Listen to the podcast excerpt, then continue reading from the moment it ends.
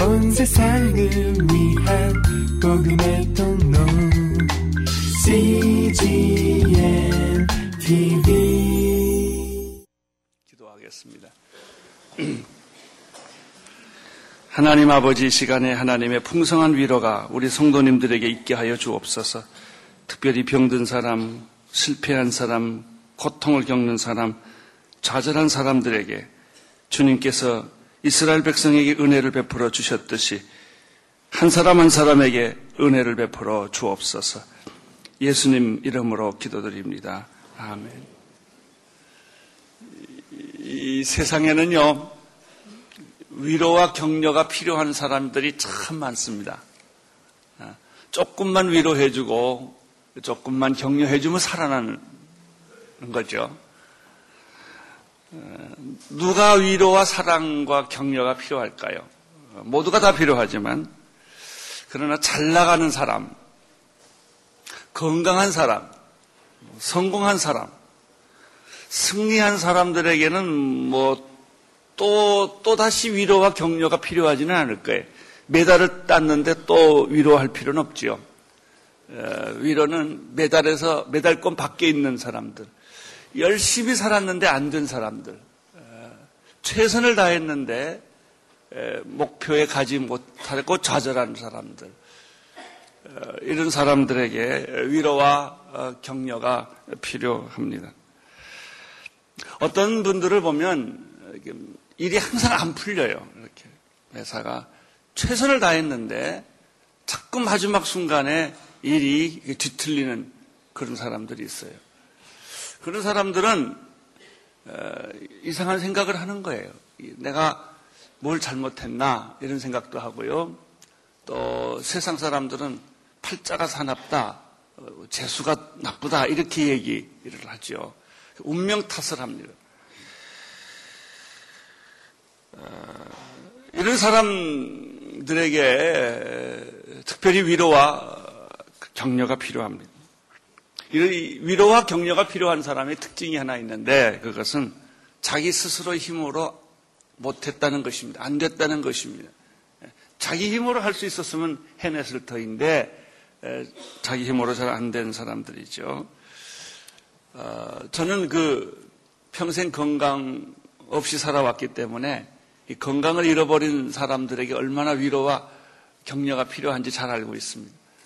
어, 혹시 여러분 주변에 건강을 잃어버린 사람들, 특별히 불치병, 또 난치병의 진단을 받은 사람들은 병에 대한 좌절감이 있습니다.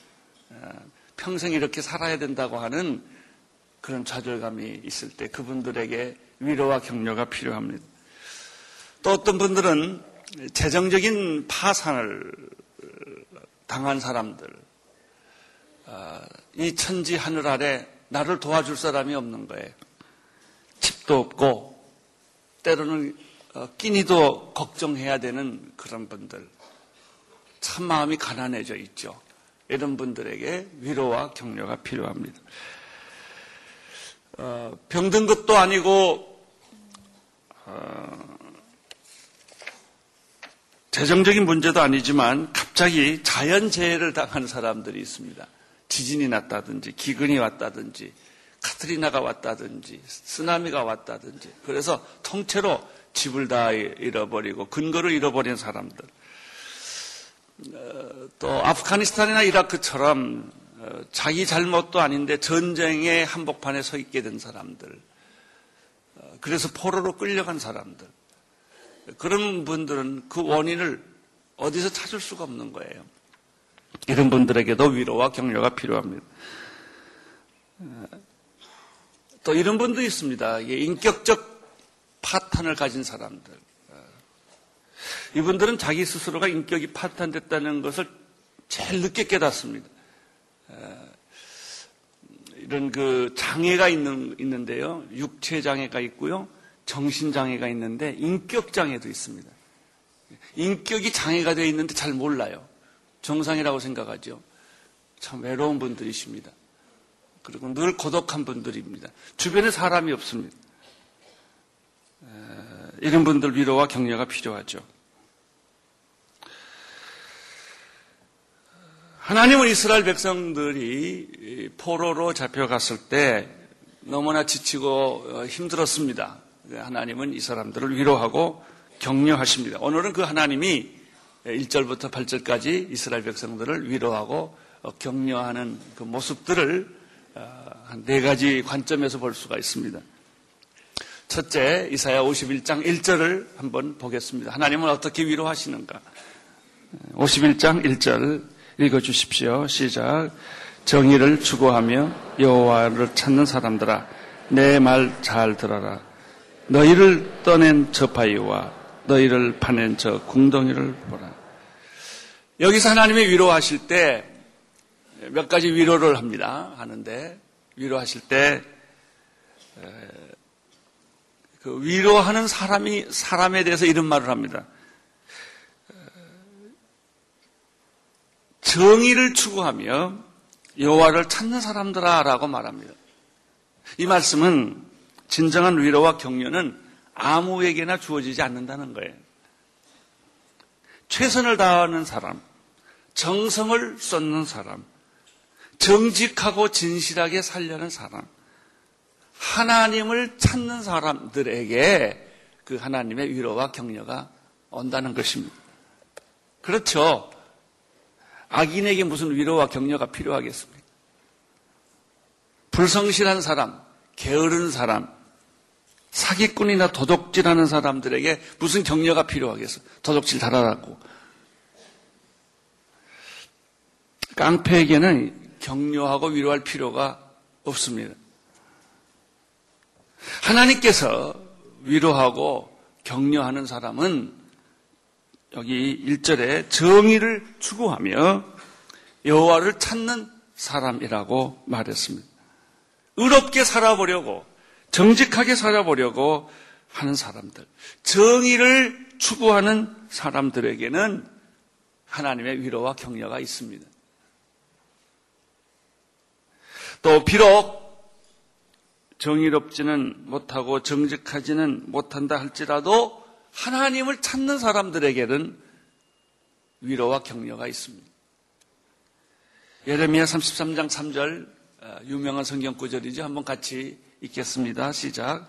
내게 부르짖으라. 그러면 내가 내게 응답하겠고 내가 알지 못하는 크고 비밀한 일들을 내게 알려줄 것이다. 예. 10편 50편 15절 시작. 10편 50편 15절 시작. 고통받을 때 나를 불러라. 내가 너를 건지겠고 내가 나를 영화롭게 할 것이다. 예. 하나님은 두 종류의 사람을 위로하고 격려하십니다. 첫째는 정의롭게 살려는 사람에게 위로하고 격려하십니다. 정직한 사람을 위로하고 격려하십니다. 두 번째는 여호와를 찾는 사람을 하나님은 격려하고 위로하십니다. 하나님의 위로의 방법은 어떤 것입니까? 첫째, 믿음의 조상인 아브라함과 사라를 보라는 거예요. 이게 대답이에요. 하나님의 응답의 방법은 아브라함과 사라를 보라는 것이죠.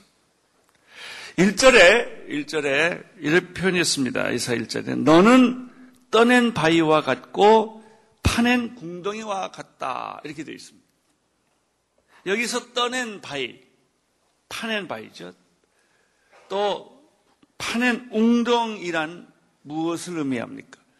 너는 떠낸 바위와 같고 파낸 웅덩이와 같다고 그랬는데 그것은 무엇을 의미합니까? 해답이 2절에 있습니다. 2절. 시작. 너희의 조상 아브라함과 너희를 낳은 사라를 바라보라. 내가 그를 불렀을 때 그는 혼자였지만 내가 그에게 복을 주어서 그 자손을 많게 했다.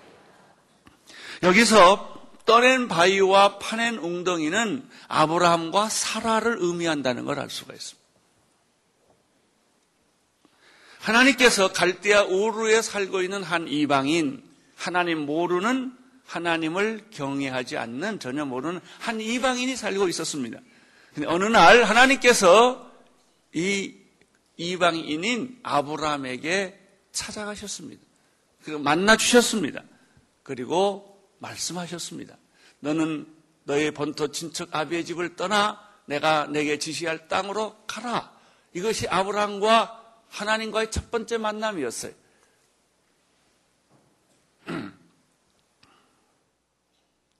하나님을 만나는 순간 어, 아브라함은 더 이상 이방인이 아니었습니다. 여러분 하나님을 만나는 순간 선민이 됩니다.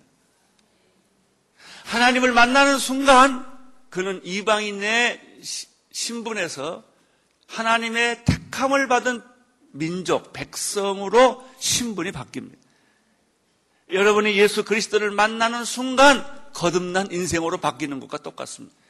옛사람이 변하여 새 사람이 되는 것처럼 아브라함은 이방인이었어요.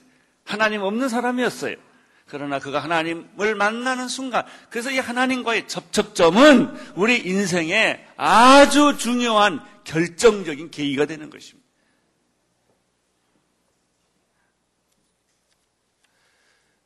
하나님의 선민이 된 아브라함은 하나님께서 퍼낸, 파낸 바위라고 말해서 바위는 반석입니다. 믿음의 반석이에요. 이 반석을 파낸 바위를 그 자체가 웅덩입니다. 그걸 사라라고 말을 했습니다. 아브라함과 하나님은 사라에게 복을 주셔서 그 자손이 하늘의 별처럼 바다의 모래알처럼 큰 민족을 이루었다는 것이 성경의 메시지입니다. 그러면 2절에서 너희가 아브라함을 바라보아라. 사라를 바라보아라. 이것이 내 위로다. 라는 뜻이 뭘까요?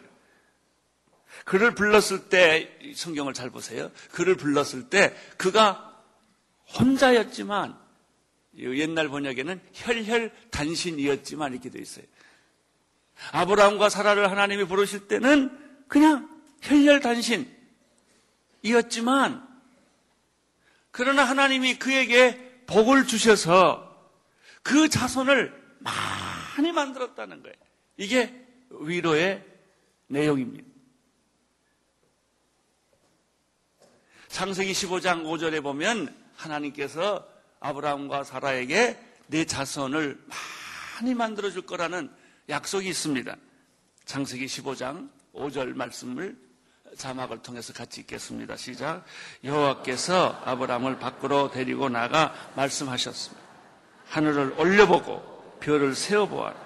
과연 셀 수 있겠느냐? 그리고 여호와께서 말씀하셨습니다. 내 자손도 이와 같이 될 것이다. 자, 여기서 우리 중요한 하늘을 올려보고 별을 세어보라. 이게 비전이에요. 사랑하는 성도 여러분, 우리가 우리가 이 험한 세상, 절망적인 이 세상, 미래가 없는 세상에서 살면서 우리가 해야 될 일이 있어요. 땅을 보지 말고 하늘을 봐야 돼요. 하늘을 올려보고 별을 세워보라. 하나님의 축복이 이렇게 준비되어 있다. 할렐루야. 여러분의 인생에 하나님의 축복은 하늘의 별처럼 많은 거예요. 여러분, 고개를 떨구지 말고 고개를 드세요. 가슴을 펴세요. 여러분, 언어에서부터 긍정적인 생각을 하세요. 하늘을 올려다보고 하늘에 있는 별을 세워봐라. 내가 셀 수 있겠냐? 내가 생각하는 축복이 아니라 하나님이 생각하는 축복을 너에게 부어 줄 것이다.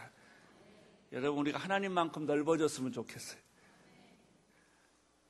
여러분, 하나님만큼 우리가 생각했으면 좋겠어요. 여러분 가정을 위한, 직장을 위한, 여러분의 인생을 위한, 여러분의 자녀를 위한 하나님의 계획은 그렇게 옹졸한 게 아니에요. 하나, 따라서 하나님은 나처럼 옹졸하지 않으시다. 예, 하나님은 나, 나, 내가 아니에요. 여기 그랬어요. 하늘을 올려보고 별을 세워봐라. 하도 힘들면요. 그냥 밤에 밖에 나가서 하늘을 올려보고 별 세세요.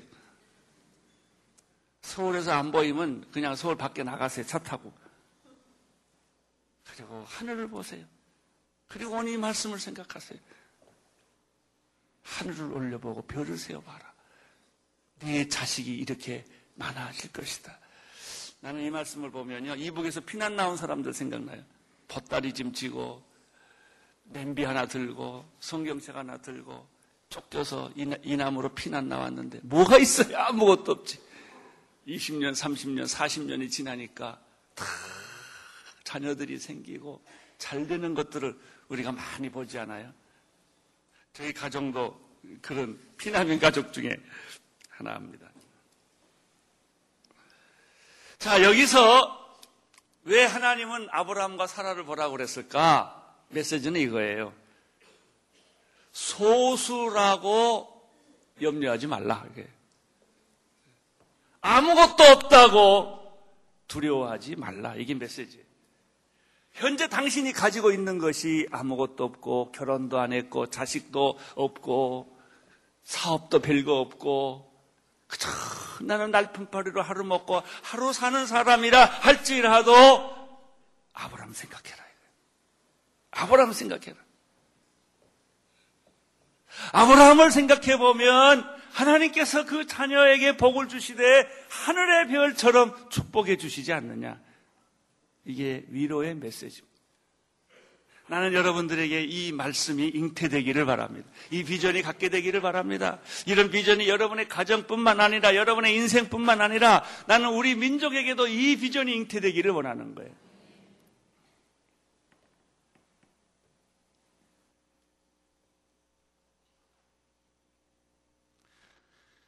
사랑하는 성도 여러분, 오늘의 현실이 작고 왜소하고 보잘 것 없다 할지라도 두려워하지 마십시오.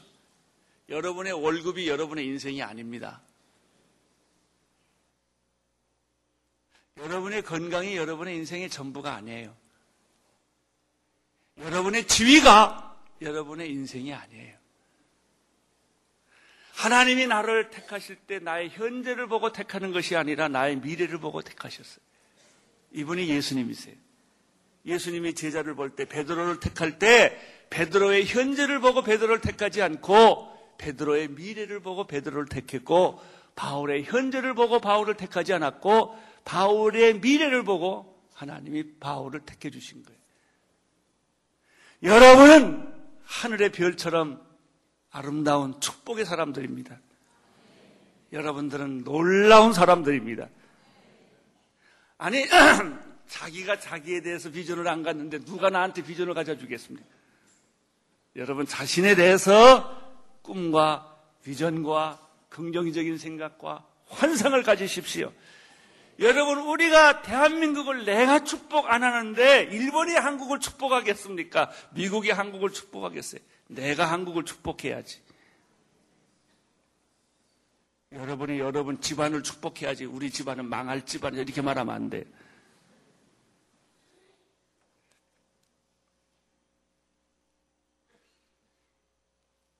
미래 지향적인 비전이 바로 아브라함과 사라에게서 발견되는 것이죠.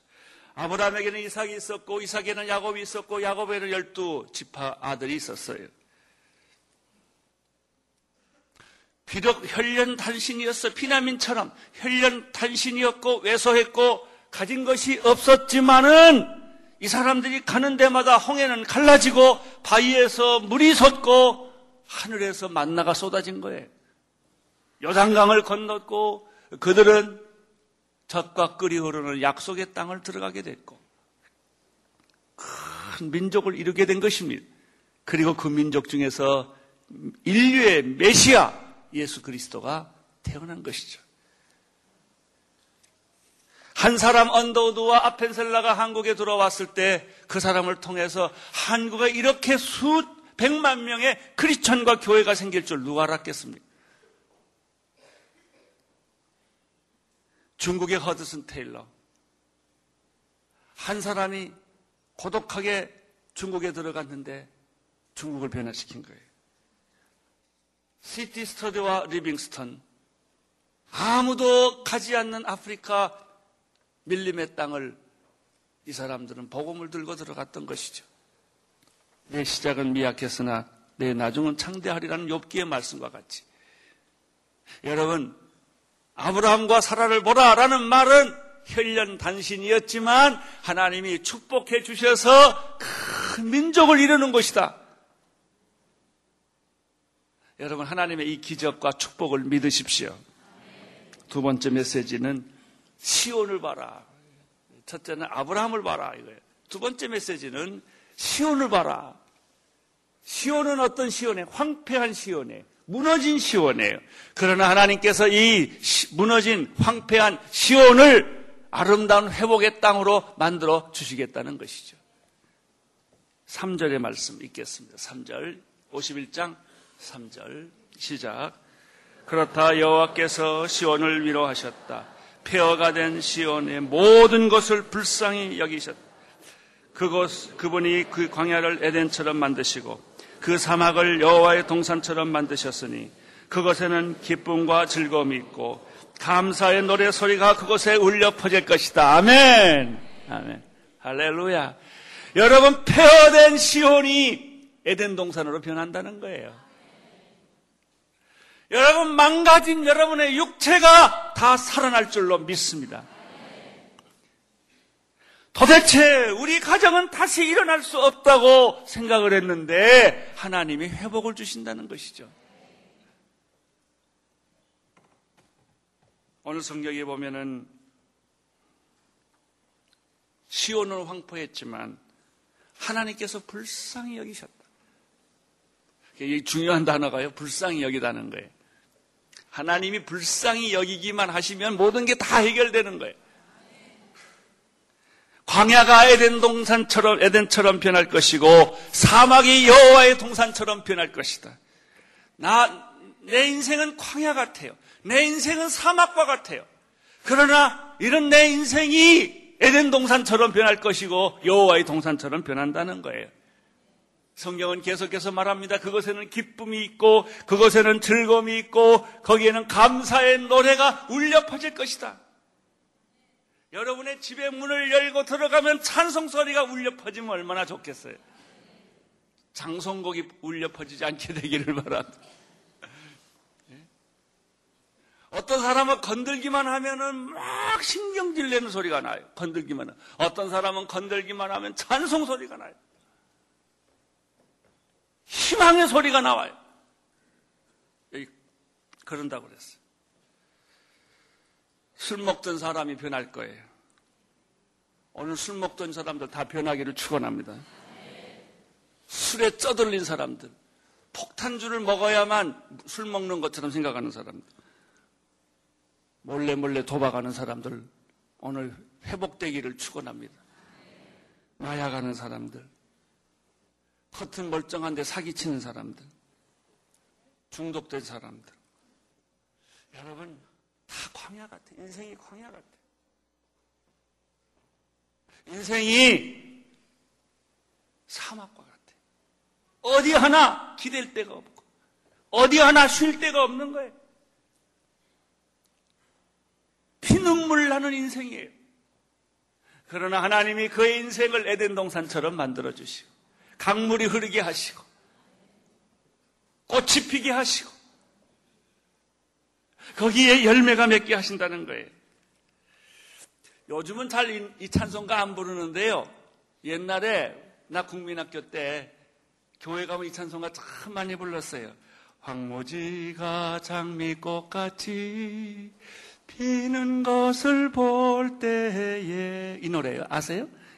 구석함에 노래 부르며 거룩한 길 다니리 거기 거룩한 길에 거기 거룩한 그 길에 구은 구름 없으니 낮과 같이 밝고 밝은 거룩한 길 다니 예, 시공창이던 그 길이 폭탄이 있는 거리이든 간에 우리 마음에는 이 거룩한 길이 있는 거예요.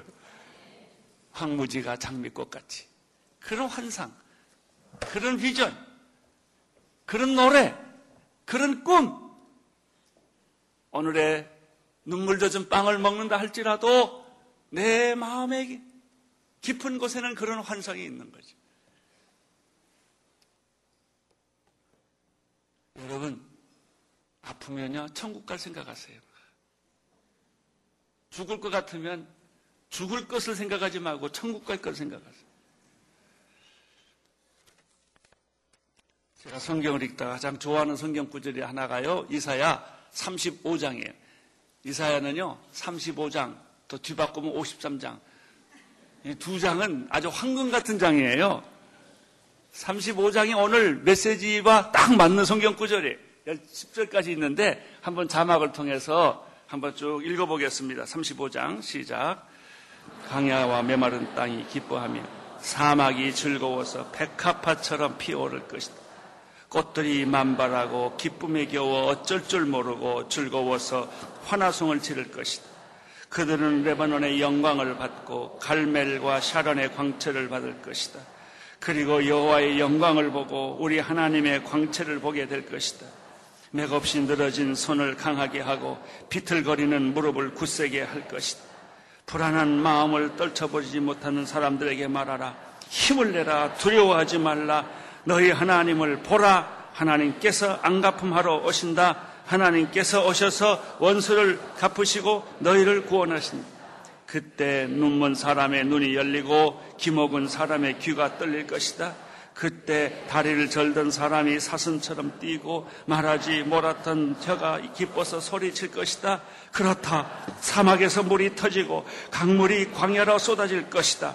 타는 듯한 모래밭이 물웅덩이로 변하고 말라버린 땅에 샘물이 솟아날 것이다.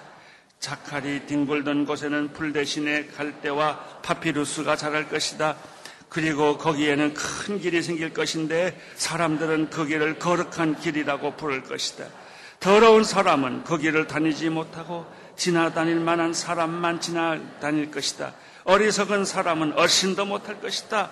그곳에는 사자가 없고 사나운 짐승도 거기서 어슬렁거리지 않을 것이다. 그런 짐승은 거기서 찾아볼 수 없고 오로지 구원을 받은 하나님의 사람만 사람만이 지날 것이다. 여호와께서 값주고 사신 사람들이 돌아올 것이다.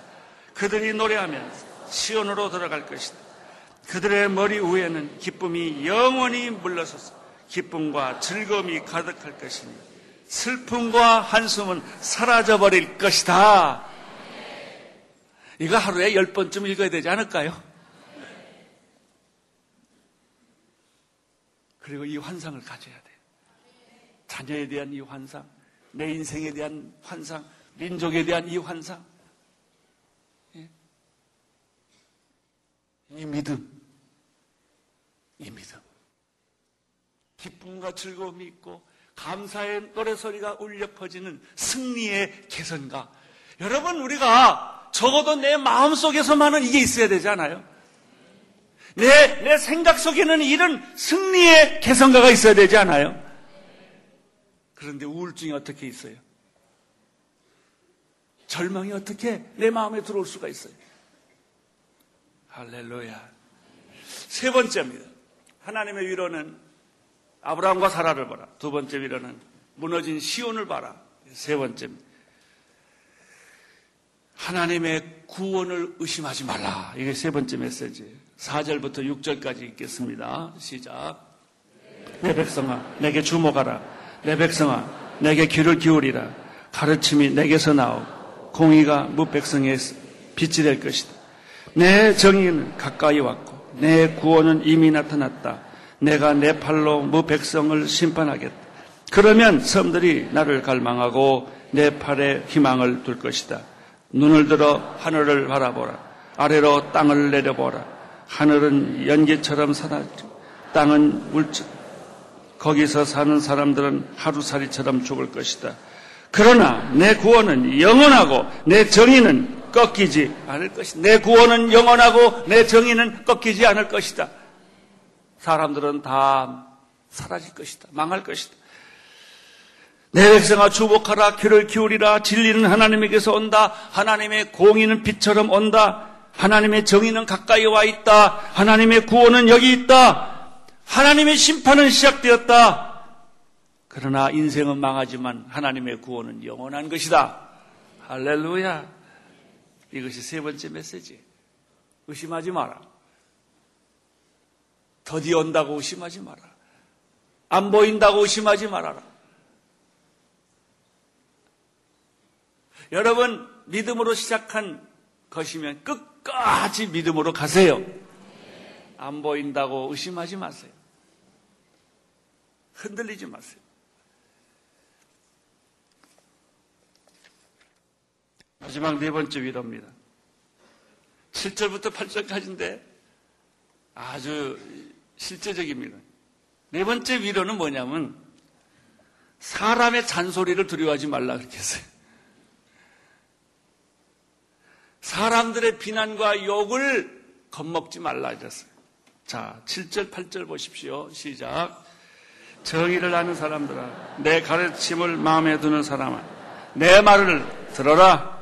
사람의 잔소리를 두려워 말고 그들의 욕설에 겁먹지 말라. 얼마나 좋아. 요 언더라인 하세요. 사람들의 잔소리를 두려워하지 말고 사람들의 욕설에 겁먹지 마라. 그래요. 우리는 얼마나 사람들의 시선에 노예가 되어 있고 저 사람이 무슨 말을 할지 조그만한 비판 소리에 조그만한 비난 소리에 우리는 몸소리를 칠 때가 많아요. 당신이 사실 정직하다면 하나님 앞에 바로 서 있다면 그런 비난의 소리 그런 욕설과 잔소리와 비방과 조소와 회방 소리에 겁먹지 말라는 겁먹지 말라.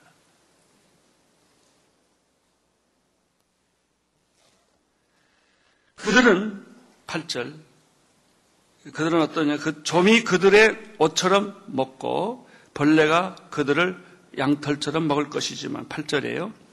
내 의는 영원하고 내 구원은 대대 미치리라. 사랑하는 성도 여러분, 우리가 하나님을 두려워해야 돼요. 성령 받은 사람의 충고를 겸손히 받아야 돼요. 그러나 마귀의 조소와 비난 소리에는 겁먹을 필요가 없어요. 두려워하지 마세요. 담대하세요. 믿음으로 소신껏 나가세요. 이게 위로입니다. 하나님 오늘 네 가지 위로를 주셨어요. 아브라함과 사라를 보아라. 무너졌던 시온을 봐라. 그리고 하나님의 구원을 봐라. 그리고 마지막 네 번째는 주변의 사람들의 비난 소리에 겁먹지 마라. 이런 위로의 말씀을 주셨습니다. 이 풍성한 위로가 오늘 우리 성도님들에게도 동일하게 역사할 줄로 믿습니다. 오늘 승리하십시오. 일주일 내내 승리하십시오. 세상을 넉넉히 이기리로다. 기도하겠습니다.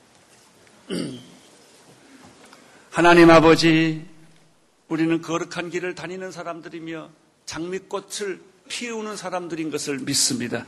우리 마음속에 이런 아름다운 환상을 주옵소서.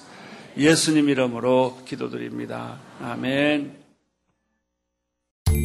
온 세상을 위한 복음의 통로 CGM TV